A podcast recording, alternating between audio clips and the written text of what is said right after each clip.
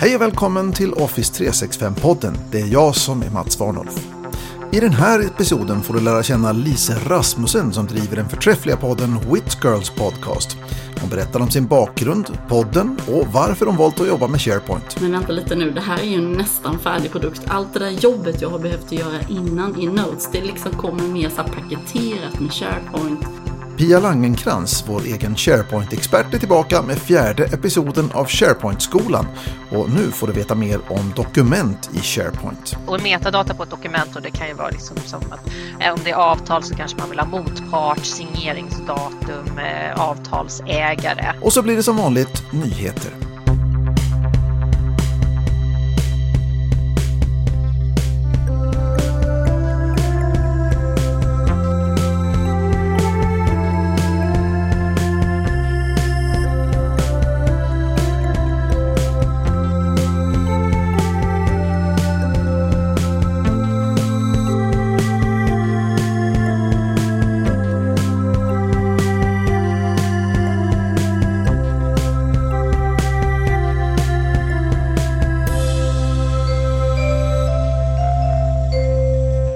Här avsnittet får du som sagt träffa Lise Rasmussen, kvinnan bakom en förträfflig podcast som heter Wit Girls Podcast. Vi fick en liten pratstund och jag kunde bland annat fråga var hon kommer ifrån. Jag är uppvuxen som sagt i Växjö och en liten by utanför Växjö.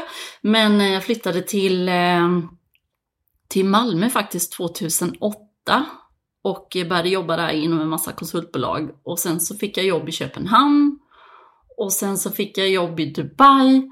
Och när jag flyttade hem från Dubai så flyttade jag tillbaka till Malmö och sen tänkte jag, äh, jag vill ha någonting större så flyttade jag till Stockholm. Så 2015 kom jag hit. Men du pluggade i, i Växjö då tänker jag? Eh, ja, det gjorde jag. Jag gick teaterlinjen. Aha, gud vad spännande. Jag tänkte just fråga vad du pluggade för någonting. det var något helt annat. Men min, min karriär har varit sådär, du vet, lite brokig. Så att det började inom teatern och gick vidare i sjukvård och så gick det vidare i några, några så här lite slingor. Och sen så hamnade jag på högskolan i Växjö. Mhm. Så var jag där i typ sju år och där var det en, en började plugga lite på en sån här ADB-kurs. För jag tyckte att, ja, men, det där med datorer är ju ganska kul, eller så. Ja. Så jag drog igång en sån kurs och då träffade jag en tjej som tyckte, ja men du är ju smart, du fattar det här, kan inte du komma och börja jobba hos oss i vår helpdesk mot Volvo? Så då gjorde jag det. Så sen var det, det var min väg in i IT-branschen, så ja. Spännande. Ja, men det, är, det, är en, det är en udda väg in i it-branschen, men de flestas väg verkar ha varit så. Nu har jag ju alltid varit intresserad av datorer, så att... Eh, har du också haft ett sånt här datorintresse från början, eller när kom ditt intresse för datorer? Ja, men det kom nog i samband med där att jag började jobba på högskolan där, för då fick vi liksom datorer, man satt med så här Eudora som mail och liksom sådana här grejer. Och jag började springa runt och hjälpa folk liksom. Ja, de hade kört fast. Jag fattade inte själv att jag kunde det här, men det, det bara blev så. Och då, då ökade intresset och sen började jag spela spel på datorn.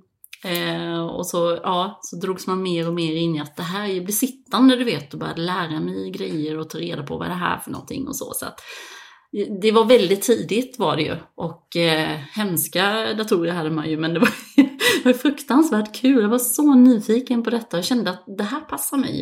Jag, jag kan sitta och fokusera ganska länge på att lära mig saker och ting. Och sån är jag fortfarande. Så ja, man har väl en, en nörd inom sig. Så IT-branschen var väl ungefär i slutet av 90-talet jag kom in i. Ehm, och då satt i den här helpdesken och sen så, sen så gick jag ju på den berömda utbildningslokalen informator på Karlaplan. Aha, just det, vid Karlavägen 108. exactly. Mm. Och gick då kurs i SharePoint Administration hos Göran Husman. Det var på den tiden man gick sådana kurser, du vet att man var där typ några dagar. Eh, man hade ju inte samma nätverksmöjligheter som man har idag, så att liksom det var ju det stället där man lärde känna lite folk och liksom, ja, man fick höra lite hur andra jobbade och så. Men vi var ju bara tre stycken som gick den kursen. Det var inte förrän 2007 kom MOSS, det var ju då det verkligen slog till med SharePoint känner jag, att det fick sin boom liksom. Mm. Ja, jag tänkte just fråga om det, liksom, varför blev det SharePoint till dig? Ja, eh, det är lite kul för att eh, jag i den här Volvo helpdesken jag jobbade så visade det sig att de hade Lotus Notes och de hade ett intranät byggt på det. Så att eh, jag tog ju över det och blev lite deras webbmaster och började liksom, ja men, bygga om deras intranät i det och byggde så här resursdatabaser och allt möjligt tog jag höll på med i Notes. Jag gillar Notes och då var jag utvecklare, det är det som är så sjukt. Att jag var utvecklare då och server-admin och startade mig på båda spåren. Och sen då så, ehm, så höll jag på med det i några år och byggde även intranät i Notes på, för andra kunder. Och sen så kom ju SharePoint och då såg jag ju liksom att men vänta lite nu, det här är ju en nästan färdig produkt. Allt det där jobbet jag har behövt göra innan i Notes, det liksom kommer mer så paketerat med SharePoint. Sätta upp ett intranät helt plötsligt ganska enkelt och ändå trots att det såg ut som det gjorde då jämfört med vad vi har idag så kändes det ju otroligt mycket liksom enklare att sätta igång och jobba i. Mm. Så att sen dess, eh, då började jag migrera de kunder, några av de kunder jag hade där från Notes till, eh, till Microsoft och så började de köra det istället. Så det var ju en väldigt kul resa. Och ja, alltså jag har jobbat heltid med SharePoint i stort sett sedan 2003. Jag var nog redan då lösningsorienterad, för jag vet det fanns eh, lite så här grejer, till exempel de ville ha en sån här databas över alla all hårdvara och alla sådana grejer. Så då började jag bygga den här eh, databasen för det som eh, ja, men som användes ganska flitigt sen där. Eh, just att jag kunde se användningsområden bara, det här skulle vi kunna bygga en sån här databas till. För det kallas ju databas eller typ databasapplikationer då. Och redan då eh, så jobbade jag ju ganska mycket metadata, för det i Notes var ju ganska mycket metadata med de här kolumnerna och vyerna och det. Så man, det var ingen svår övergång sen att komma in i, i Microsofts värld och liksom SharePoint och metadata där. Jag bara, ja, ja men vadå, det är, I get it. Det fanns redan på plats i skallen liksom. Så det var ganska lätt att ta till sig. Ja, det kan jag tänka mig. Övergången från det ena till det andra där var ju ganska liknande. Och eh, jag tyckte också att det var intressant då eftersom man hade Notes-bakgrund och sen så höll jag på också med Novell Netware eh, som, som nätverk. Eh, och så att när Microsoft då lanserar sitt Active Directory eh, så var det, kändes det liksom inte svårt alls. Utan det kändes bara så okej, okay, I get this. Oh my god, det har jag redan, ja det har, det har du rätt i. Det, det var inte heller någon svår övergång. Precis, det hade man ju faktiskt lite koll på. alltså det är så mycket man har jobbat med. Alltså man har ju glömt en massa tekniker som man kunde. Men då var jag ju, när jag började med, med SharePoint då, då var det ju mycket mer som IT Pro. Alltså man hade ju hand om, man installerade servrar, man gjorde troubleshooting och man liksom man satte upp allting tills att man började liksom gå över och bygga intranät. Och, fast jag har alltid jobbat ganska parallellt, IT Pro versus lösningsarkitekt eller vad man nu ska kalla sig. Um, tills det mer kom in då på att bygga liksom mer heavy så dokumenthantering och formulär och arbetsflöden och alla de sakerna. De här lite mer mjuka grejerna liksom, som, där man kommer närmare verksamheten än kanske just IT-avdelningen. Så att det, man har ju haft en väldig bredd när man jobbar med SharePoint, vilket jag tycker är otroligt kul. Så man, det finns alltid någonting nytt man måste ta itu med. Hur kommer det sig att du startade upp eh, din podd, Whitgirls podcast? Ja, jag kan ta eh, rundan där, för precis det vi var inne på, det här med att man, man börjar liksom komma in i att man börjar felsöka saker, eh, man börjar liksom tänka att oj, det här kanske andra sitter med, eller man har själv varit ute och, och sökt och inte hittat så mycket. Och då, 2008 så kände jag att nu, eh, nu vill jag starta en blogg och liksom börja skriva om de här sakerna som jag dyker på för att liksom kunna dela med mig till andra vad mina erfarenheter, för jag tänker om jag sitter med det här så är det ju säkert många andra som sitter med samma problem. Och då var det lite kul att gå in och starta bloggen då, sharepointbabe.com. Det är den lever fortfarande kvar. Och jag, ja, det händer att jag bloggar ibland. Men som alla vet som håller på med bloggar så tar det otroligt mycket tid, man måste skriva, man ska vara korrekt. Jag vill gärna återge källor, jag tar information ifrån så att man inte liksom bara rippar någons grejer och liksom sådär. Eh, utan man vill ju återge källa och så. Så det är otroligt mycket tid och pill och man ska lägga in screenshots och i Wordpress kan man inte bara klistra in, man måste spara ner bilder och hålla på. Alltså det är väldigt mödosamt jobb att göra ett blogginlägg. Och förvisso väldigt uppskattat, för ibland tycker man själv att det är skönare att kanske läsa ett blogginlägg än att behöva ta sig in i en podd och liksom lyssna på hur löste de det där? Och det kanske inte är helt vanligt heller att man pratar om sådana saker, men Eh, som ett komplement då eh, till, eh, till bloggen så startade jag 2017 eh, Whitgirls podcast. Och det gjorde jag just i det här att jag kände att jag vill ha ett mer ledigt forum. Jag vill kunna snacka mer om saker och liksom dela med mig men kanske inte behöva så här redovisa punkt för punkt utan mer prata omkring saker, ta upp nyheter som kommer och dela med sig och eh, kanske ta in någon gäst och intervjua någon sån spännande person. Så att jag känner att mediet podcast passar mig väldigt bra. Eh, för att, och så producerar jag ju det själv, jag har full kontroll över alltihopa sådär. Så att, eh, good and bad, i början var det ju, var man kanske inte så jättebra, men om man lyssnar idag så kanske man märker att ja, men det händer grejer, man får bättre ljud och man lägger på lite musik och liksom man lär sig. I början var det liksom, ja då var man helt OCD med att klippa allting, men nu känner jag att äh, men vad fasiken, det är rätt skönt att sitta och lyssna på två stycken som pratar i naturlig takt också. Jag hade ju eh, min co-host med mig, Kristina Gibson. Eh, så att vi körde ju från avsnitt, jag tog med henne i andra avsnittet och sen så körde vi upp till avsnitt 40. Men nu kör jag själv. Mm. Och eh, det funkar bra också faktiskt. Jag, jag har ju ganska mycket gäster och jag kör ju min podcast på engelska. Eh, och jag eh, kan ju lite mer nu då styra när jag själv känner, får så här feeling och bara nu vill jag podda så kan jag göra det. Så det är ju den, en av fördelarna med att köra själv är att man har ju också full kontroll över allting själv och sådär och kan köra, spela in när man vill. Och, och jag tycker det är bra när man har gäster så så kan det ibland underlätta att bara vara två stycken än att man har flera stycken. För ibland så vet man inte vem är det som pratar. Ja, det är i alla fall en oerhört intressant eh, podd som du producerar. Den är alltid väldigt, väldigt lyssningsbar. Jag sitter ju hemma och jobbar på mitt kontor.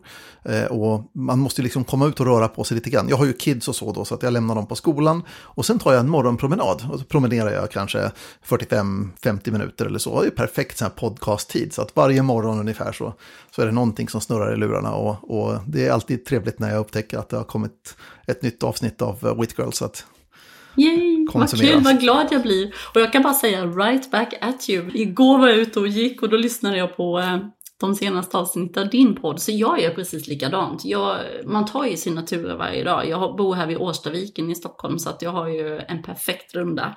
Och jag, jag, jag måste alltid ha någonting i öronen. Alltså jag är så här musikfanatiker och liksom poddar och grejer. Så jag vill alltid ha något ljud i öronen. Mm. Så då brukar jag också gå och lyssna på så här podcasts och du har ju jättebra podcast själv, grymt bra. Så det är bara tack detsamma. Hey everyone, I'm Lisa Rasmussen and I'm the host of Wit Girls podcast. In our show, we share news and our own experiences from working with the Microsoft 365 Cloud and with a special focus on SharePoint and Teams. WIT stands for Women in Tech, but this podcast is not only for women. It's for anyone who wants to learn about these apps and how you can use them like we do daily. Sometimes we have interesting guests on the show that shares their story and knowledge. You can also hear us talk about our current projects, how we solve a certain problem, or we can deep dive into a specific topic. You'll find us on Spotify, iTunes, Podcaster, or any other podcast platform by searching for IT Girls. And while you are there, don't forget to subscribe to us so you don't miss out on new episodes. Or go to witgirlspodcast.com. Cheers! Jag jobbar på eh, Forefront här i Stockholm. Eh, och det är tredje konsultbolaget sedan jag kom hit ehm, som jag jobbar på.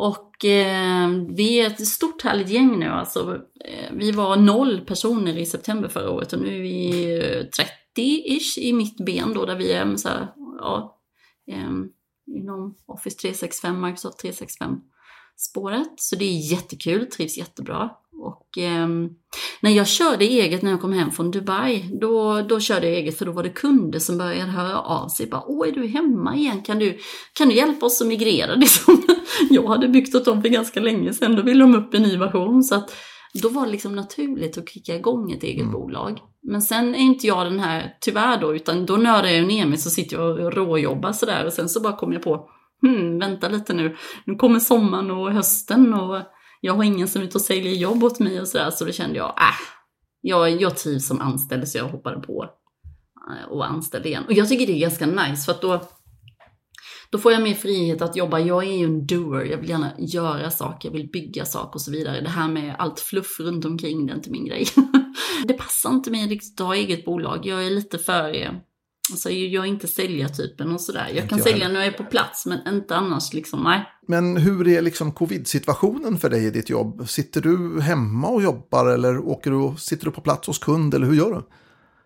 Nej, jag har faktiskt eh, suttit ja, mestadels hemma sedan i mars eh, och eh, mig passar det ganska bra för jag, jag tycker om att styra min egen tid och liksom eh, Eh, jag har så många olika kunder. Jag har eh, fem, sex kunder som jag jobbar med samtidigt så att eh, jag fyller mina dagar ganska fort och jag tycker det är skönt att sitta hemma och jobba för då vet jag att jag, jag jobbar mest effektivt när jag sitter hemma.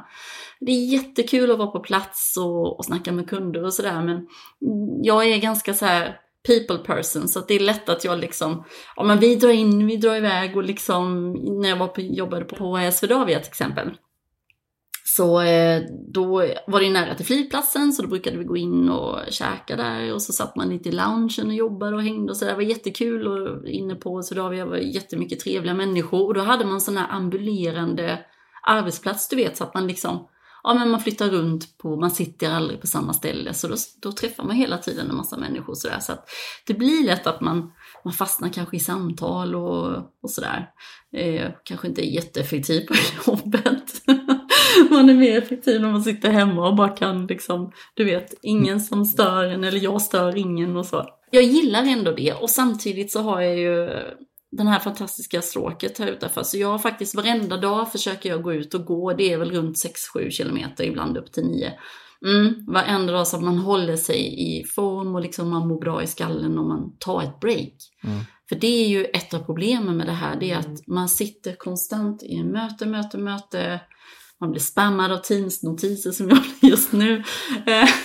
man är medlem i sju Tenants, det var så här, åh, det det, det plingar på. Eh, man tar kanske inte jättemycket fikapauser, man går från möte till möte till möte. Och då, då måste jag bara så här mitt på dagen bara, nej, nu, bara, nu ska jag gå ut. Mm. Därför jag bara kopplar bort jobbet, nu måste jag gå ut och ta en paus.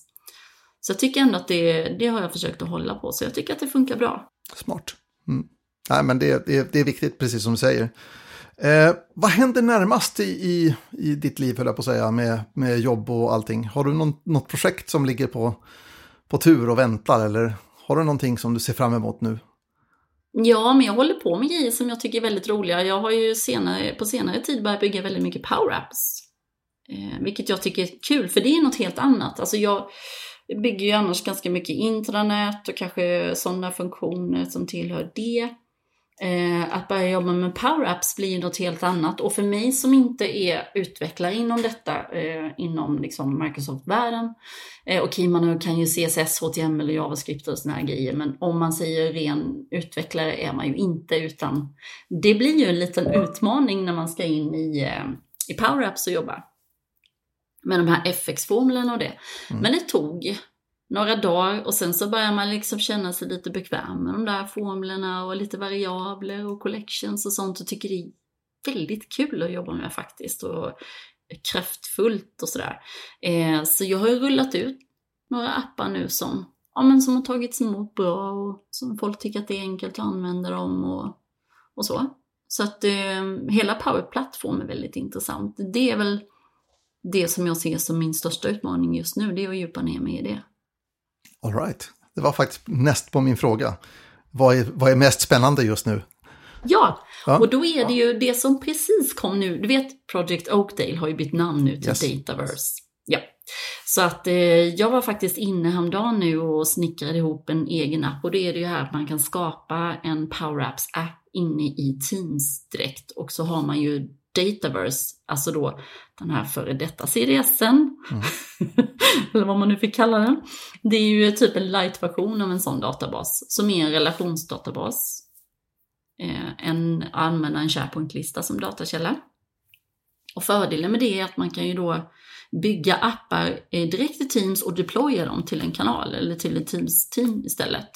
Och då sprider man ju ut storage och alla sådana saker och kan liksom ja, enkelt bygga upp någonting eh, som man sen kan konsumera i den här Teams-kanalen. Då. Nu har jag precis satt mig in i det, så jag, eh, jag känner att det var lite fattigt utvecklings-UI eh, eh där i Teams. Du vet, har man, kör man Power Apps då får man ju hela fulla klienten. Precis. Men i Teams då är det liksom, de har skalat av en massa grejer och man sitter med ett litet fönster och liksom, ah, det är väl inte någon sån där jätte perfekt utvecklarvärld, men... Inte helt optimalt. Nej, konceptet är kul och liksom jag tror tanken är att lite grann förbigå det här med eh, licenser och sånt eh, Mm. i, eh, som, som kostar en hel del. En hel del mycket mer om man skulle vilja ha en full licens för databaslagring. Nej, det är absolut en full CDS, alltså eller full Command Data Service är ju inte direkt billig om man säger så. Nej, den är inte det. Så det här är väl ett sätt att kringgå det. Mm. Dataverse är väl begränsat tror jag till 500 applikationer eller något sånt där i en tenant. Det, bo, det borde man klara sig ganska långt på, tänker Ja, jag. ja, I de flesta företag, i Sverige åtminstone då. Jag menar, det är skillnad, jobbar man på Ikea eller man jobbar på, så då kanske man får ont om dem där efter en stund. Ja, då borde man också installera den här Center of Excellence, den här eh, administrationsprogramvaran som kommer till det här med Dataverse. Så att man kan få full kontroll över hela Power-plattformen, man kan se eh, Power BI-statistik över hur många appar och vilka länder man har det och så vidare. Men jag tänker, det där känns så amerikanskt. Det är så här, USA-megabolag, vi här, ja men vad kunde ha 200-300 användare? Precis, de kommer inte att ha en Dataverse per gubbe liksom. Nej, precis. Men det är ju coolt att bara känna till. Absolut. Ja, jag, jag själv eh, var lite, när eh, Microsoft Lists kom, eh, så eh, var jag lite besviken när Microsoft List kom, måste jag medge. Alltså, eh, för att jag hade förväntat mig att man skulle ta det lite längre än så. Eh, jag hade nämligen börjat använda mig av Airtable. Det är oerhört enkelt att bygga relationer där. Eh, det, är, det är verkligen super. Jag hade förväntat mig att Lists skulle erbjuda samma enkelhet i att skapa relationer mellan tabeller och sånt där då. Och det visade sig att nej, det var ju egentligen bara, i mina, min mening, jag var lite elak, jag har sagt det hela tiden, så man har sminkat grisen lite.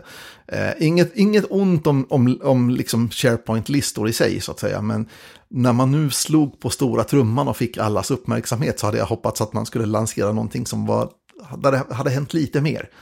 Ja, du vet det där man saknar, den där 3D, alltså matrixen som man, som man har i Excel, som man aldrig kan återspegla i SharePoint-listor, som man blir så trött på.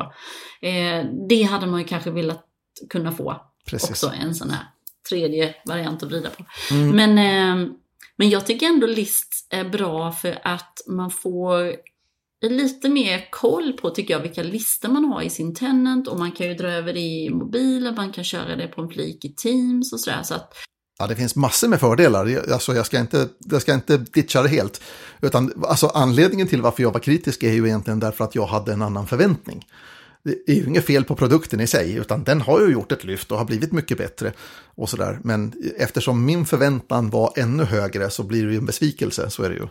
Förväntar man sig Beatles och det visar sig att det är liksom Hasses ragtime, så, ja, det, så är det liksom. Sen kan ju Hasses ragtime vara fantastiska, men det är ändå inte Beatles. Är du, är du mycket musikintresserad? Ja, ganska faktiskt. Jag är ju som alla andra i min generation, höll jag på att säga, så här, tokbred. Men jag är, ju- i basen så är jag ju popkille liksom. Ja, musik, musik för mig är, det är verkligen ett av mina största intressen. Så nu tycker jag i det här corona, det som har varit jobbigast tycker jag är ju just att eh, allt det som jag älskar som är typ musik och det är kultur, det är resor, gå ut. Det är sådana saker som är stopp på nu. Så det tycker jag väl, det tycker jag har varit det värsta med corona. Inte så här jobbet och det, utan det är det privata som man blir lidande. Mm. Och liksom det här med sociala kontakten och så. Eh, det tycker jag väl har varit den största sorgen här nu. Ja, jag håller med. Jag brukar springa på konsert ja, minst två gånger i månaden i alla fall. Och nu är det ju liksom livestreams. Det är, kom igen, det är inte lika kul. Nej, det är inte det- såklart. Att, att titta på någonting ihop, i, att vara en del i en publik som tittar är ju en annan känsla. Så är det ju. Mm. Eh, vad önskar du att alla visste om Microsoft 365? Och det första som kommer till tanke, och det är för att mitt hjärta ligger där det ligger, men det är ju det här att det är SharePoint i botten på allting där ni sparar filer. Det är så här, ja men vi jobbar i Teams, vi jobbar inte i SharePoint. Man bara, mm, fast okej. Eh, det är allting där i SharePoint. Det bara, ja men det ligger i OneDrive, det är inte i SharePoint. Och sen så har de kanske ett intranät som är byggt med någon sån här tredjepartsprodukt på, säg inga namn. Och så säger de, ja men jag har det på intranätet, men kan vi lägga saker i SharePoint också? Jag bara, och då vill jag så gärna, då vill jag gärna gå in och säga att ja, men det är SharePoint i botten där också. Och det känns ibland som att det har blivit en sån där grej som som en del har bestämt sig för. Och det är inte kunden som har bestämt det här, utan det är konsulter som varit där som har bestämt att nu ska vi inte prata om SharePoint. Och jag, alltså jag, det, det provocerar mig så otroligt mycket. Och jag tänker bara allt det jobb som Jeff Teeper och hans fantastiska gäng lägger ner på eh, att ge oss de här fantastiskt vackra intranäten vi kan bygga idag i SharePoint. Så det känns väldigt orättvist att det är så. Och där vill jag gärna gå in och liksom tala om att okej, okay, det är SharePoint och botten på files i Teams. ja, typ så. Ja, men det, det, är väl en alldeles utmärkt sak att dela med sig av. Eh, det, det, även jag är, det är min erfarenhet också. Eh, min andra erfarenhet är när man pratar om SharePoint och säger, nej men inte SharePoint, varför då? För att det är fult. Ja, oh, just det. Oh my god. Det, ja. det krossar ens hjärta också. Man bara, men alltså, du har ju bara sett dåliga lösningar då, vännen. Sen en, en sista, eh, bara udda fråga. Eh, vad är ditt bästa lifehack? Det skulle väl vara då att eh, byta ut wiki-fliken till teamets OneNote istället. Eh, för wikin är svår att samredigera i. Den har inte samma djup så här med sektioner och sidor som OneNote har. Och eh, det går inte att flytta den lika enkelt som man kan med en OneNote-anteckningsbok. Och Wikin blir dessutom en MHT-fil i en mapp som heter Teams Wikidata någonting så här på SharePoint-sajten. Så så den, den är ju inte lika enkel att jobba i som OneNote. Plus att det går inte att synka den heller. Så många fler fördelar att byta ut den mot OneNote tycker jag. Du, tack så jättemycket! Tack själv, vad jättekul att få vara med i din podd.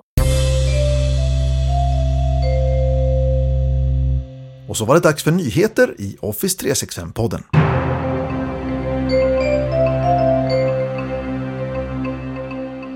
Tillhör du gruppen med användare som fortfarande använder Internet Explorer för att jobba i Microsoft 365? I så fall behöver du sluta med det. I många år har Microsoft försökt att få oss att byta till en modern webbläsare för att kunna använda alla funktioner i Microsoft 365. Men nu i augusti så smäller det. Microsoft meddelar att i augusti 2021 så slutar Internet Explorer 11 att fungera i både Dynamics och Microsoft 365. Om du är beroende av Internet Explorer 11 för andra applikationer så kan du vara lugn. Microsoft har inga planer på att ta bort Internet Explorer så du kan fortsätta använda dem i de applikationer där du är beroende av det. Men jag skulle inte tro att Internet Explorer är kvar för evigt och att surfa på internet med Internet Explorer det är att be om problem. Många upplever det som en integritetsrisk att Teams visar pop-upper med en förhandsgranskning av meddelande när någon skickar ett sånt i Teams. Men sen i oktober så kan du faktiskt stänga av de här förhandsgranskningarna. Det betyder att du kan behålla själva notifieringen men utan att det poppar upp någonting från det faktiska meddelandet på skärmen. För att ändra din inställning så klickar du på din profilbild i övre högra hörnet i Teams-klienten och väljer inställningar. Och i sektionen aviseringar finns sedan en tid en på avväljare för att visa förhandsgranskningar av meddelanden. Nu kan du med en gruppprincip stänga av synk för valda filtyper i OneDrive. Ja, OneDrive är en av våra viktigaste applikationer i Microsoft 365-sviten och den synkar normalt alla slags filer mellan din dator och molnet men det finns ju filer som av säkerhetsskäl eller av juridiska skäl eller bara av prestandaskäl kanske inte ska vara med i synken. Sedan en tid tillbaka har vi en inställning i OneDrive Admin Center för att blockera synk av vissa filtyper, men tyvärr har den inställningen två stora problem. Den är en inställning för hela organisationen, det vill säga man kan inte ha olika inställningar för olika användargrupper. Men det är också så att klienterna visar upp en varning eller ett felmeddelande för de här filerna när klienten försöker att synka dem. Om din organisation använder Active Directory och Group Policies, eller gruppprinciper som det heter på svenska, så finns där nu en inställning man kan göra för att åstadkomma samma slags blockering för att synka vissa filtyper, men utan felmeddelanden eller varningar från klienten och med utmärkta möjligheter att selektera vilka som ska kunna synka en viss filtyp och vilka som inte ska kunna. Vi får nu också en ny synkstatusikon som ser ut som vägmärket för förbud mot infart med fordon för att indikera en fil där synk är exkluderad. Och det var nyheterna.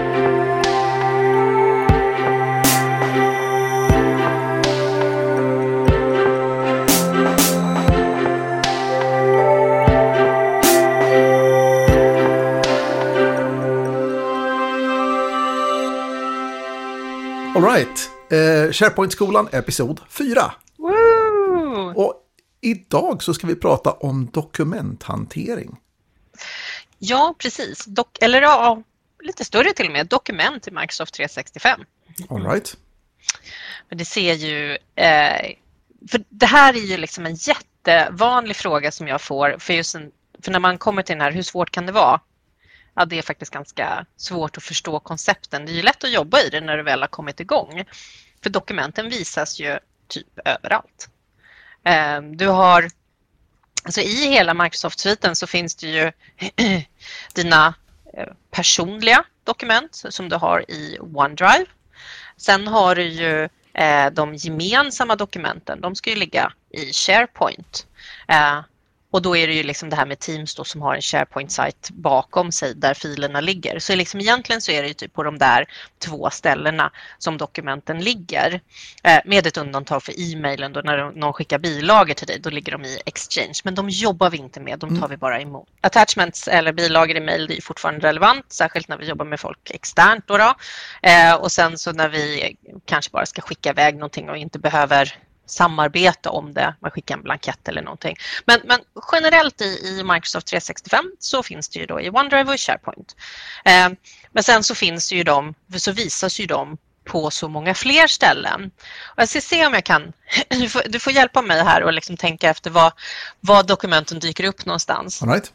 Mm, vi börjar med Delv. Absolut. Eh, Delvi är ju istället för söka, att du söker saker så hittar saker dig. Du går dit och så tycker, är det Microsoft Graph som tycker att det här borde du vara intresserad av. Och där finns det dokument som kommer upp och där kommer det ifrån de här tre källorna. Um, och då kan det vara så här, men jag skickade ju den här, vad ligger den här filen här för? Nej, det är ju bara en en, en visning av filerna. Sen har ju dina recent dokument i alla dina eh, applikationer, alltså Word, Excel, PowerPoint och de här, då ser du dem där också. Eh, på startsidan i Microsoft 365 så ser du också lite dokument precis när du har loggat in där. Eh, och så kan du se dem i Teams. Eh, i OneDrive när du är inne på vänstermenyn så har du också dina delade dokumentbibliotek som ligger där som då alltså egentligen ligger i SharePoint. Så det, blir så, det kan bli väldigt, väldigt snårigt för användare att lista ut vad, vad är mina dokument någonstans? Ja, och då har vi de här tre källorna. Ja, men för det är det som hela, hela Microsoft tänker på.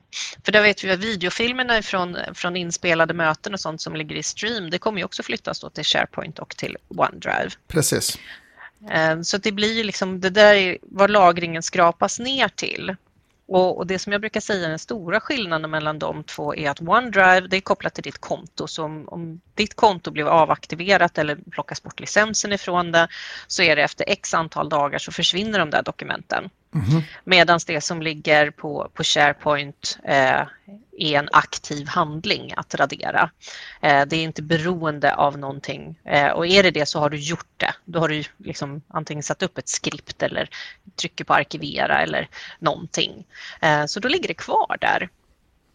Och och egentligen så är det inte så himla mycket svårare än så. Men sen om man tittar på hur man jobbar. Ja, men jag lägger de här filerna på mitt skrivbord. Ja, men det ligger då kanske OneDrive, för nu kan du slå på vad som kallas för known folders. Ja. Så att ditt, eh, eh, det här vanliga eh, dina dokument i Windows, alltså när man går in på spara som och så mina My Documents, att den mappen eh, synkas till OneDrive mm. och att mappen för ditt skrivbord där också synkas till OneDrive. Eh, för det betyder ju att när du, eh, liksom, du tappar din dator eller den går sönder av någon anledning eller du bara vill ha en till så kan du logga in med din användare på den och börja synka din OneDrive och så får du ditt skrivbord och dina dokument eh, mappen där också. Mm. Och det ligger i OneDrive. Före OneDrives tid så gjorde man ju någonting som hette Folder Redirection. Eh, då hade man Folder Redirection Policies i, i eh, Windows som såg till att eh, din, ditt skrivbord och dina dokument och alltihopa där var inte lokala sökvägar utan de pekade på en mapp som låg någonstans på, på liksom, lokala nätverket. Problemet med det, det är att det funkade ju egentligen bara, på, på riktigt så funkade det ju bara när jag alltid satt på, innanför brandväggen på kontoret. Mm. Och i övrigt då så var det här en, en mindre lyckad historia. Medan One, OneDrive eh, är ju en nollösning från början. Så att den tar ju bort de eventuella bekymmer som man hade förut då så att säga. Och ersätter det säkert med helt nya bekymmer, vad vet jag. Men, men eh, eh de, de, gamla bekymren i alla fall med det här med online och offline, de är ju lösta den här vägen. Ja. Ja, precis. Eh, och det här är ju lite vad, folk blir så här, men jag vill ha alla mina dokument. För när du hade den här filesharen för din H eller G, då upplevde man det som att man hade det på sin dator. Medan då i SharePoint och i OneDrive så känns det som att det kanske inte riktigt är där. Um, och där du har möjligheten då med det här... Uh, Files on demand. Ja. Files on demand, tack så mycket. Ja, Files on demand. Så det betyder att standardinställningen idag är att du får se hela din katalogstruktur som du har på OneDrive och du har länkar till alla dokument. Och när du öppnar de här dokumenten, då synkas det ner ifrån molnet och det öppnas. Och sen så kan du välja om du alltid vill ha de här filerna på din dator eller om du vill hämta ner dem när de behövs. Eh, och det här är ju någonting som jag jobbar med lite nu och då. Men, så, men nu har jag inte använt den här katalogen på jättelänge. Då, då tar jag bort den. Eh, alltså att från att, att jag har den nedladdad. Sen är det vissa filer som jag alltid har nedladdade. För de vill jag kunna komma åt. Eh, och det gör ju liksom så att det blir ganska effektivt. Eh, sen så har jag lite problem med alla mina OneNotes. Eh, för det är ju när man går mellan olika datorer för det är också ett aktivt val vilka OneNotes som jag öppnar och då kan inte jag se vilka OneNotes som jag har eh, som jag brukar ha. Utan då måste jag gå in och öppna dem där de är och öppna dem i den lokala för att kunna få ner dem. Så då måste man sitta där, vänta vad har jag nu, vad brukar jag uppe, var, var lägger jag sakerna någonstans? Um, och så får du ju en ny med varje konto och jag som, precis som du, har liksom ett, nytt, ett nytt konto i månaden. Det känns ja. som en en relevant resa. Ganska många OneNote blir det. Ganska många OneNote blir det, ja. Precis. Eh, men, men det är kanske lite av ett konsultproblem, inte ett problem för vanliga människor, så det för, kan man väl bjuda på. Precis, förhoppningsvis så är det så att du som lyssnar på det här inte har det här bekymret. Att använda sig av, av OneDrive och SharePoint eh, som fillagring har ju massor med fördelar och det är ju lite grann därför som Microsoft ser till att nästan i alla tillfällen då när vi ska hantera ett dokument eller någon typ av fil så försöker man lägga det i SharePoint och OneDrive. Nu senast då som sagt mötesinspelningar som förut då gick direkt då till Microsoft Stream kommer nu istället att direkt gå till SharePoint och OneDrive beroende på om det är en kanalinspelning eller om det är en inspelning av ett privat möte eller något sånt där så hamnar den här färdiga inspelningen hamnar på olika ställen då. Men, men eh, om vi tänker oss ett inbjudet möte så att säga, där jag bjuder in dig, så hamnar ju då dokumentet, eller förlåt, då hamnar ju då filmen, inspelningen, mötesinspelningen handlar ju då i, i min OneDrive. Ihop med övriga dokument och så vidare då som vi har liksom hållit på med under under mötet. Men det finns ju massor med fördelar som sagt med att använda sig av, av SharePoint. Och det, finns ju, det är ju lite grann därför som Microsoft har gjort så. Att man försöker stoppa in liksom SharePoint för att hantera alla artefakter, alla, alla liksom fil och, och dokumentartefakter som, som hanteras. Men det finns ju eh, tekniska fördelar för oss också eh, med att använda oss av, av SharePoint som dokumenthantering.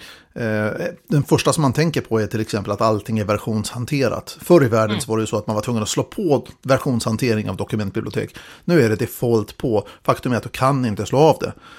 Utan det är versionshanterat. Däremot kan du liksom toggla mellan det här med med eh, prive, eh, förlåt, eh, vad heter det, minor och major versionsnummer. Att du går från 1 mm. till 2 och till 3. Eller kontra då när du kör minor version så har du 1.1 och 1.2 och 1.3 och så vidare. Och sen så publicerar vi en version 2.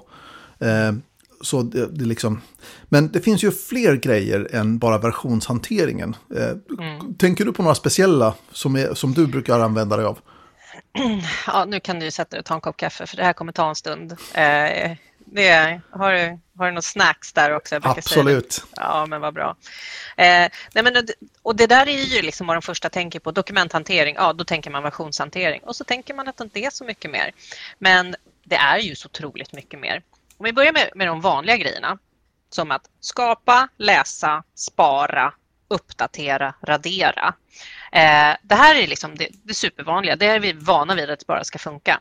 Eh, nu då när du öppnar upp de här dokumenten, antingen så kommer de öppnas upp i online, en eh, webbläsaren, så där du kan faktiskt läsa hela dokumentet och du kan göra enklare redigeringar i den utan att du behöver ha Word, Excel och PowerPoint på din dator.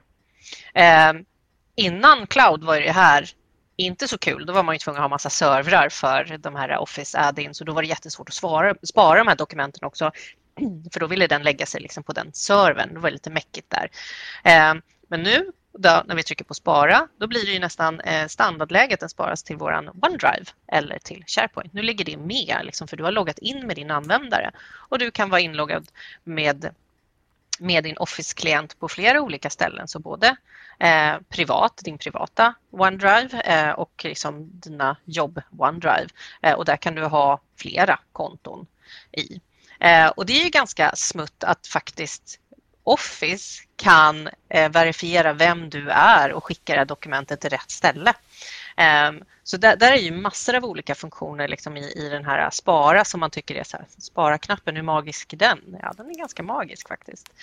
Um, sen när du kommer då till den här lagringen, uh, alltså själva lagringen i, i SharePoint, den är ju alltså med den här, de olika versionshanteringen att nu så är det ju shredded storage.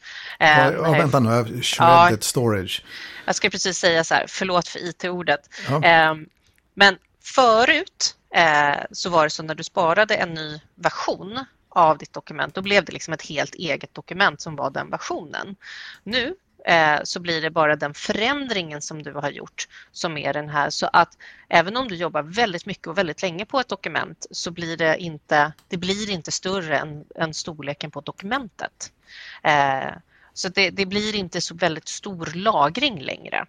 Eh, och, och, det här tänker ingen vanlig människa på men det, det, det är ändå liksom i den här dokumenthanteringen som, som är ganska magisk.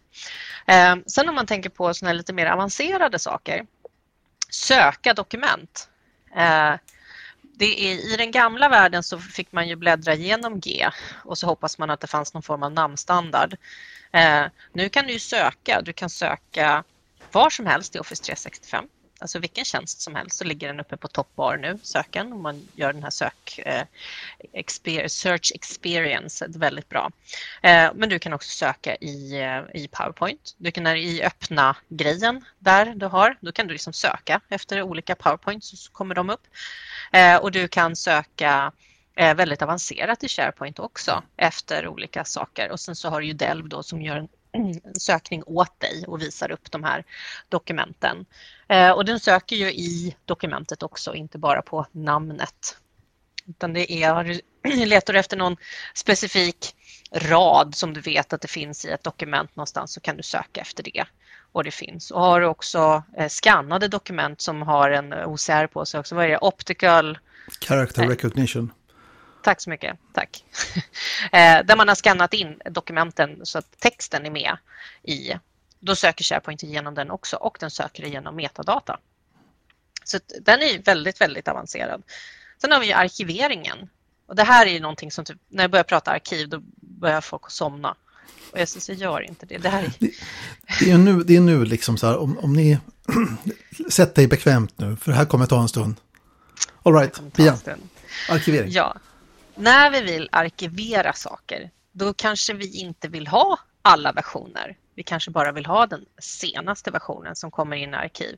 Vi kanske vill byta filformat på det.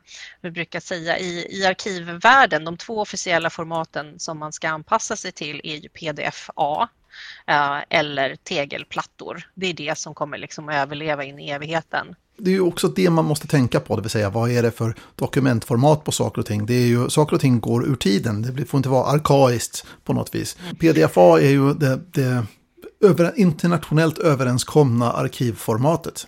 Ja, och, och, det, och det ska man komma ihåg, för när man säger så här, men vi kan arkivera det här teamet, den här sajten, de här grejerna. Men, men, men vad är, liksom, ta, ta, ta, tänk till lite grann vad du behöver spara och spara det och släng det andra. För det är också så här, om jag nu skulle säga så här, men det var ett projekt som vi körde 2005 för 15 år sedan och jag vill få tillbaka det för att se, liksom, jag vill kunna nu sitta och göra en effektanalys på om det faktiskt blev så himla bra som vi trodde att det skulle bli. Det är inte orimligt. Eh, om jag då ska skaffa mig en SharePoint 23 server uppsatt för det här. Jag vet inte ens om det går längre. Man ringer Microsoft och bara hej, jag vill ha en licens för det här. Går de ens att köpa? Um, och dra upp det där. För, ja, liksom, då ska du ha en Windows OS-version som ska vara på det och sen så då när jag drar upp den, när jag äntligen har kommit igenom hela det här tekniska problemet för att komma dit och då får jag liksom hela sajten med allting, med alla med allt skräp som ligger på. Arbetsdokument och bra att ha och modeller och, och grejer. Nej, men jag vill ha det gottiga, jag vill ha det riktiga. Så därför. Du vill ju ja. ha dokumenten och inte sajten. Ja, men jag vill ha dokumenten och, liksom, och där blir det ju också ett uppdrag, jag brukar säga det när, när man jobbar med arkivering, att liksom, tänker ett projekt och när projektet är slut så har projektledaren ett uppdrag att dokumentera det här projektet, att få över det som är viktigt. Eh, liksom, projektmöten behöver vi inte ha kvar. Vi vill ha lösningen, vi vill ha besluten, vi vill ha budgeten, vi vill ha designen, vi vill ha kanske liksom vilka som var med för man ska kanske gå tillbaka och kolla någon CV. Kanske, ja. kanske arbetsdokumenten, men ja. Uh, det är liksom så här, om, om det är bra grejer då ska man ju liksom spara det till själva modellen, projektmodellen, kanske lessons learned eller någonting, alltså då borde det komma in där och det här var en extremt bra kommunikationsplan, ja, men lägg med den där då. då. Um, men liksom att vara, det är vad jag vill ha och det vill jag kunna då gå in i ett arkiv, söka på kanske liksom ett projekt, eh, vad, vad det nu hette eller mellan vilka datum det är och kunna få fram det här och liksom inte då försöka dra upp någonting gammalt. Eh, och samtidigt då också när man sitter där eh, liksom bara ett och ett halvt år senare från de här projekten då, som, inte ens, som inte blir arkiverade så där slarvigt. Då, då, har du liksom 16 projekt igång och som du då när jag då söker på liksom förstudien eller någonting, då får jag upp jättemycket träffar och det är bättre då att man flyttar bort det till ett arkiv Um, och sen i sökningen då säger man så här, sök inte direkt i arkivet utan att det blir ytterligare en sökning när vi säger jag vill söka i arkivet, då går jag dit och söker. Så har man den där och helt plötsligt så får man lugn och ro i sin arbetsmiljö och inte så mycket brus. Uh, och här finns ju väldigt mycket funktioner i SharePoint för att göra det här för när du väl har bestämt dig, det här är styrande dokument, de ska in i ett arkiv, det här är från ett projekt, det ska in i ett projektarkiv som vi har satt upp, då kan man faktiskt automatisera det här.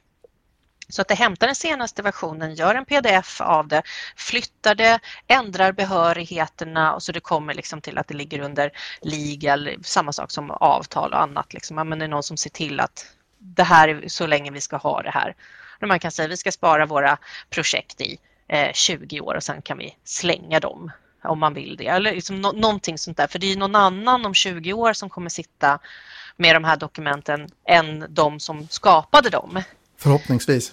Ja, vi, ja förhoppningsvis ja. Eh, och sen också vad man behöver spara in i evigheten. Alltså det finns ju faktiskt några sådana case som vi har alltså i offentlig verksamhet. Jag menar, vi kan ju gå och kolla vad eh, Gustav II Adolf, liksom, hur mycket pengar han la på kalsonger. Liksom. Och det är ju relevant ibland. Eh, och, och, det, och, det, kanske vi vill ha. Liksom. Vet, hur mycket kostar hans utrustning och mm. hästen och sådär. Eh, så det är ju liksom arkiveringsfunktionerna, de är rågrymma och där får man ju också de här äh, säkerhetsfunktionerna som också är en sorts arkivering. Man säger att du får inte slänga de här dokumenten. Eh, då kan vi säkerhetsklassa dem. Pratar du om bevarande policies nu eller? Ja, men både bevarande policies, för det är lite skillnad på säkerhetsfunktioner och bevarande funktioner. Ja. Eh, be och där man kan tänka bevarande funktioner, det är sånt här vi vet att det här ska vi spara. Det finns eh, liksom jag... juridiska skäl till att spara det här, det är det du menar? Ja, Precis, liksom ordning och reda. Om jag har skickat iväg en offert och kunden har sagt ja, det här vill vi ha, då ska jag spara det för det här är faktureringsunderlag och som, som då har med ek ekonomi att göra och det är liksom vilka aktiebolagsregler det är där. Liksom vi ska ha torrt på fötterna och vill vi veta vad vi har, har sagt att vi ska göra. Och det kan ju också vara så att det här blir material i en eventuell stämning eller någonting sånt där. Om det blir juridik av det hela liksom, så måste man kunna referera tillbaka till vad var det som kunden accepterade. Ja, Precis. Och då har vi liksom de här dokumenttyperna och det här är ju också liksom när, när man här, tar in en nörd som mig som säger men vi sätter upp de här principerna liksom på den här typen av dokument så att ingen behöver tänka på det. Då lägger vi principen på offerter. Eh, så där är det att vi skyddar dokument från att raderas som vi har i våran vardag. Ehm, så att jag inte kan råka gå in och radera våra gamla avtal för att jag tycker inte att det är intressant längre för det, det, vi har ju levererat allt det där. Eh, och då kan man också ha såna bevarandeprinciper som skickar iväg det någon annanstans, till exempel till ett arkiv. Mm. Sen har vi de här säkerhetsklasserna och det. Det kan ju vara så här, aha Mats, nu, du har ju, fått, du har ju sagt upp det för du ska börja jobba för en konkurrent. Vad är det här? Dan, dan, dan. Det här är ju vanligaste scenariot. Att eh, att någon slutar och så vill man ta med sig det. För vi, vi har ju vår kompetens och den ju, brukar vi oftast bygga vidare på när vi byter jobb. Eh, och då, då kanske jag tycker att du är en eh, risk och då kan jag flagga ditt konto och dina actions. Som att om du helt plötsligt försöker ladda ner hela din OneDrive till ett USB-minne eller om du försöker skicka vidare hela liksom, kundkatalogen till dig själv eller börja liksom, försöka radera bra att ha-saker som du har haft som, eh, som är lite sabotageaktigt. Eh, samtidigt som att jag vill att du ska rensa upp efter det nu när du ska sluta. Jag vill, jag vill inte gå igenom dina grejer men jag vill inte att du ska förstöra. Och då kan man ju sätta som en liten flagga där du tror att du har raderat men det är inte raderat. För, och det här är någonting kanske man, som man vill slå på sina höga chefer, C-suite, eh, sådär att ja, men här, i, ifall det blir någon stämning eller styrelsen bestämmer sig för att byta ledning eller någonting annat. Vad gjorde marknadschefen egentligen? Vad mm. gjorde finanschefen egentligen?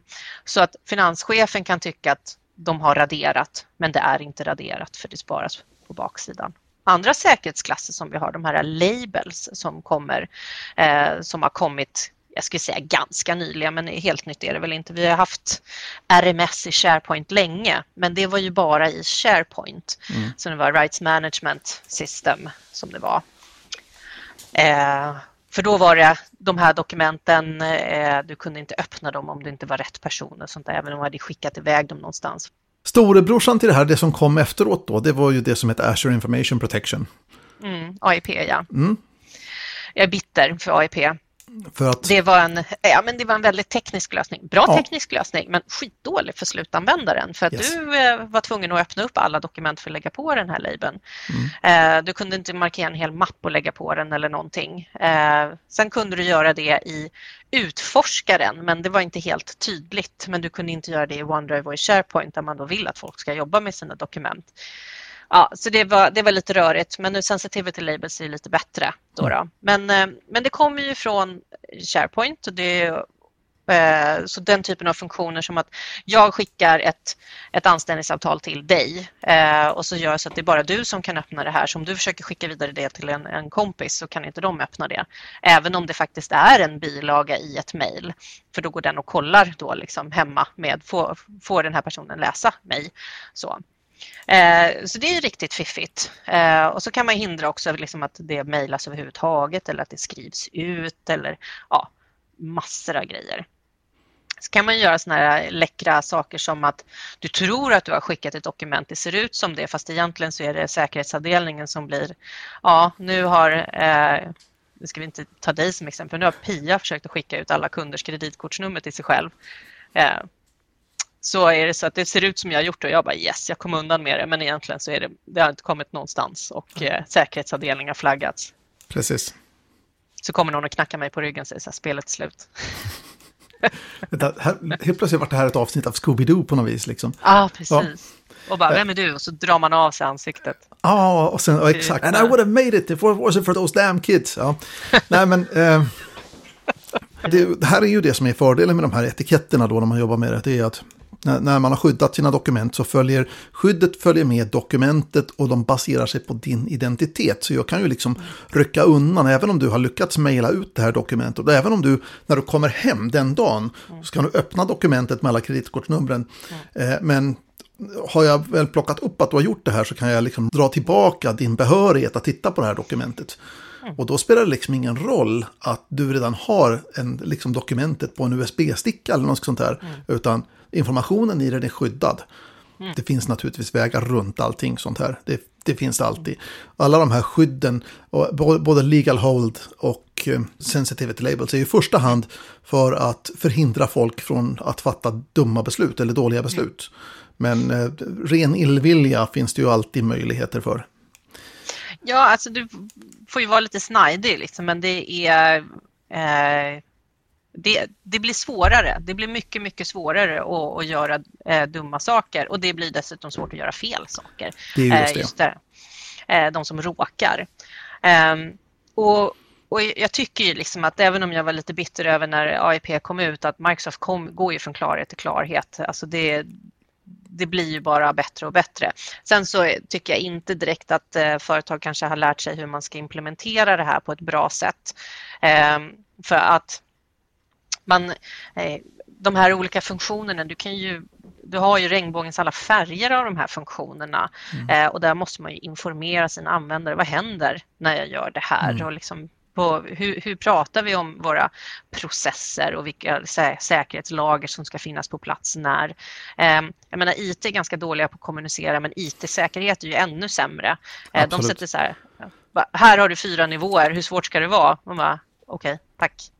Hyggligt. Men det, det är ju inte bara säkerhetsgrejer utan det är ju när vi tittar på, på möjligheter i i SharePoint överhuvudtaget då när det gäller dokumenthantering så finns det ju massor med, med liksom finesser eh, som kan både hjälpa och skälpa beroende på om man förstår hur det är tänkt. Vad är liksom scenariot för användaren för? Om man tar sådana saker som att man har såna speciella innehållstyper i ett dokumentbibliotek till exempel.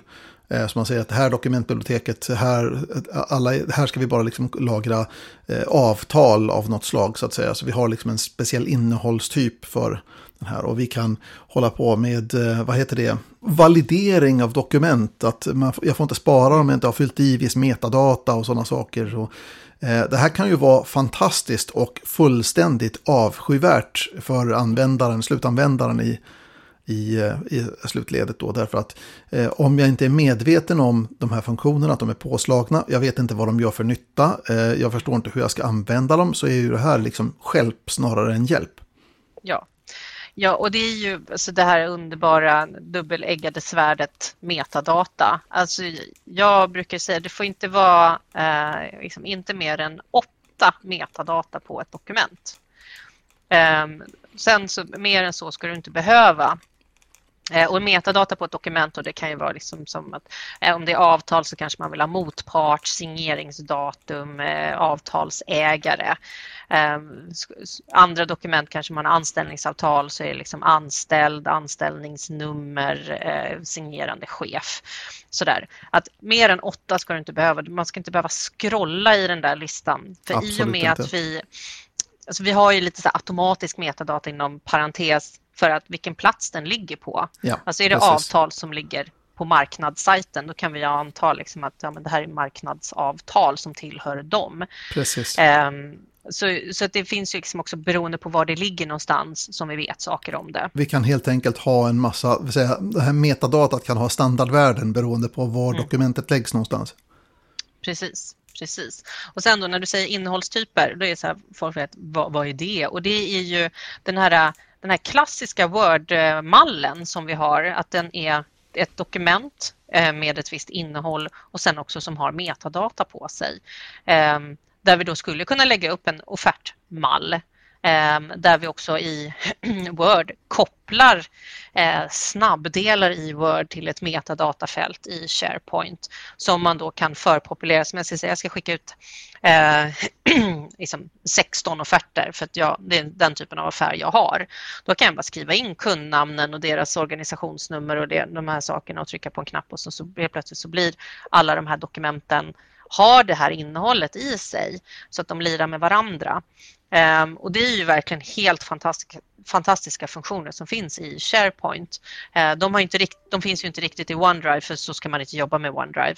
Um, men uh, det, det, finns ju där och man behöver ju veta lite grann. Man måste ju börja försiktigt liksom, så, att inte, så att man inte springer iväg och snubblar över sig själv. I grund och botten kan man ju säga så här att det finns en väldig massa magi inbyggt i SharePoint som man kan slå mm. på när behoven finns. Mm. Eh, men, men liksom grundtanken tänker jag bakom de här, det är ingen idé att hålla på med de här sakerna innan vi börjar definiera upp vad det är vi faktiskt lagrar i, i våra dokumentbibliotek. Eh, mm. Jag vet inte hur många diskussioner man har haft så här, så, vad är det här för någonting? Så här, jag, vadå, det, det är dokument. Jo, men vad är det för någonting? Ja, men det är Word-dokument. Nej, det är filformatet. Vad är det för någonting? Mm. Ja, ah, det är avtal. Okej, okay, coolt. Nu är mm. vi där. Och det är så här, skulle man översätta den konversationen till papper, vad är det här? Det är papper. Ja. Men vad är det för papper? Det är A4-papper. Man bara, okej, okay, not helping. Not helping at all actually.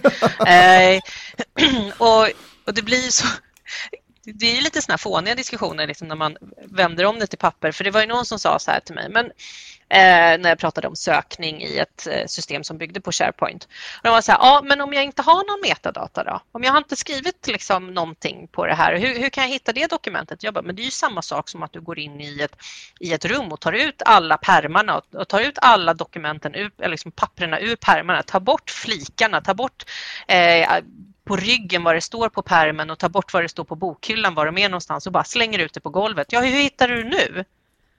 Precis. Och jag säger, ja, du hittar inte. Jag bara, nej exakt, du hittar inte. Vi måste hjälpas åt här. Det blir inte så att det automatiskt hittas i... Ja, okej, jag ska lugna ner mig lite nu.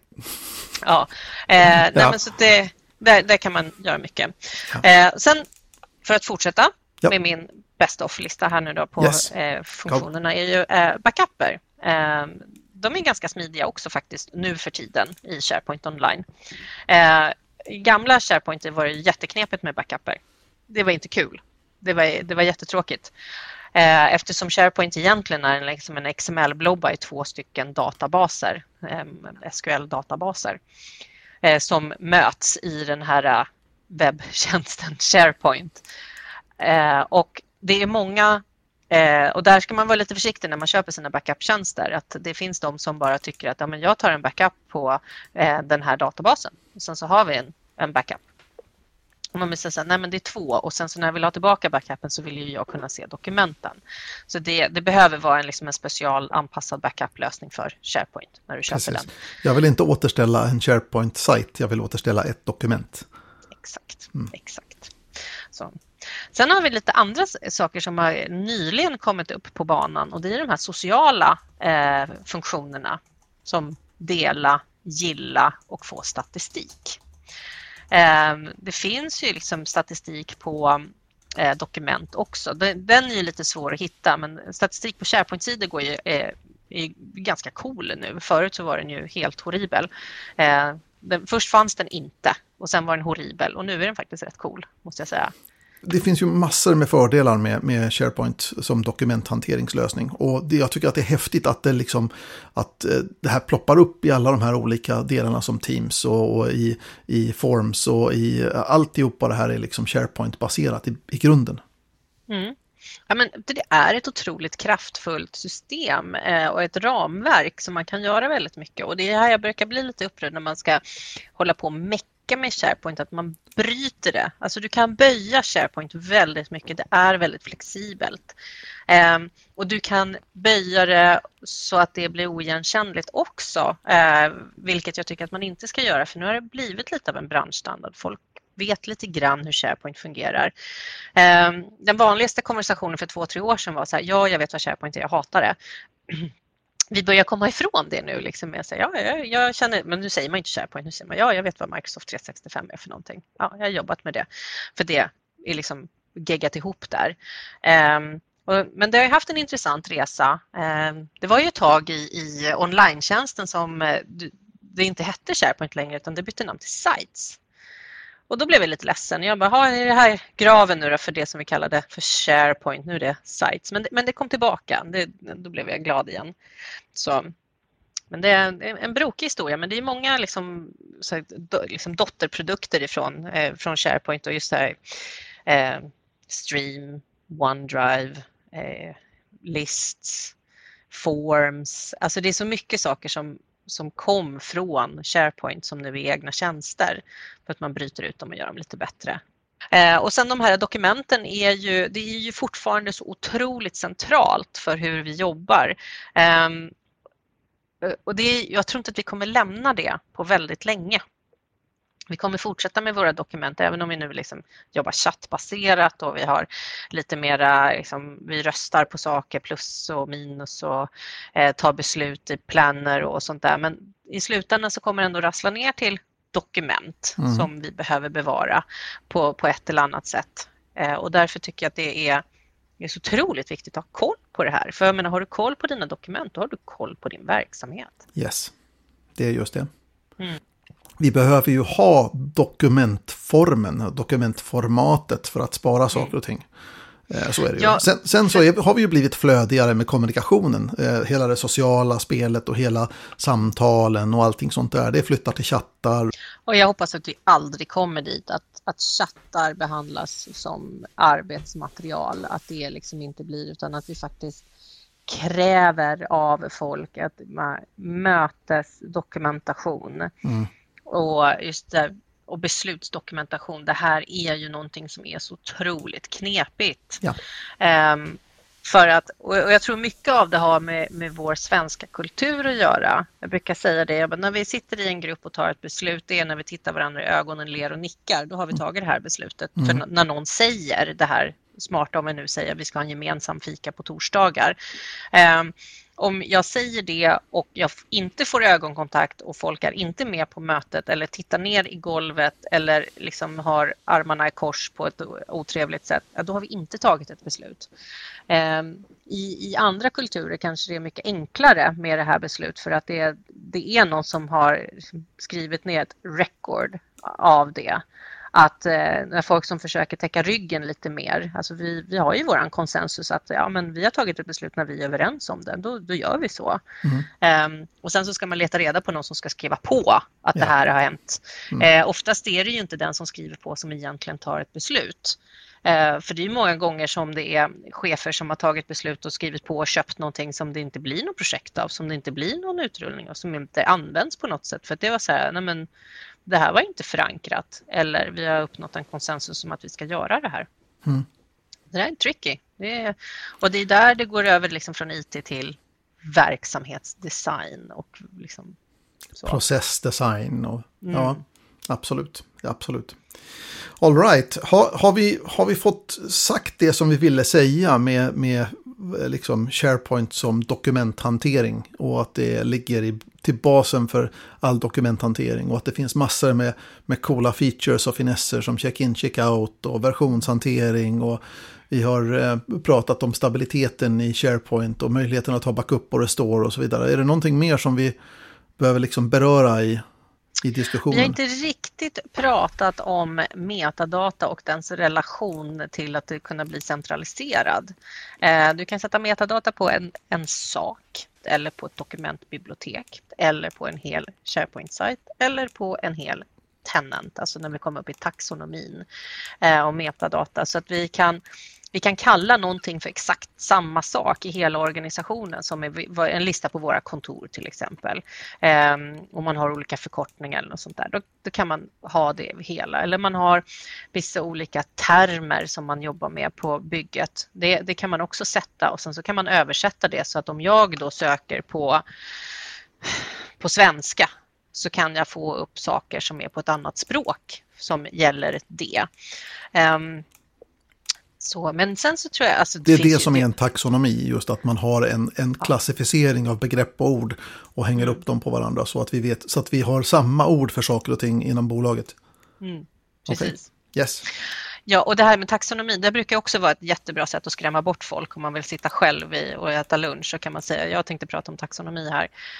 Um, jag brukar säga att alla vet vad det här är för någonting. För om alla har lyckats eh, liksom köpa mjölk utomlands för att man går in i en affär, för det är liksom, den är uppbyggd på samma sätt. Vi har områden och delområden. Samma sak man går och shoppar i en, liksom på Ebay eller någonting annat. Det finns de här kategorierna av saker som hör ihop, liksom, av eh, vitvaror. Det, det har vi bestämt som kollektiv vad det är för någonting. Um, och det är lite intressant också att det har funnits tidigare ett, eh, ett uttryck för eh, som brunvaror som då var elektronik. Det är, ja. det är lite kul, men jo. det har vi gått över. Nu kallar vi det för elektronik. um, men, men det som jag, jag, tycker är absolut viktigast i allt i det här är att eh, om du inte slår på någonting, om du bara börjar använda Microsoft 365 så är du i goda händer. Eh, du kan slå på saker sen, du kan göra saker sen. Det är inte så att du måste veta allt innan du börjar. Ehm, är man bara väldigt tydlig med, vill liksom ha det här syftet med det här teamet eller syftet med den här sajten och lägger till rätt personer, då är du på en jättebra start. Så att det är liksom, de som lyssnar på det här, börjar inte svettas nu för att ni måste liksom bli dokumentexperter.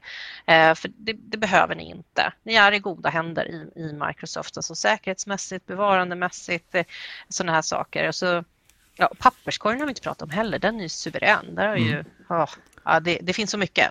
Men vi måste dra ett streck någonstans. Ja.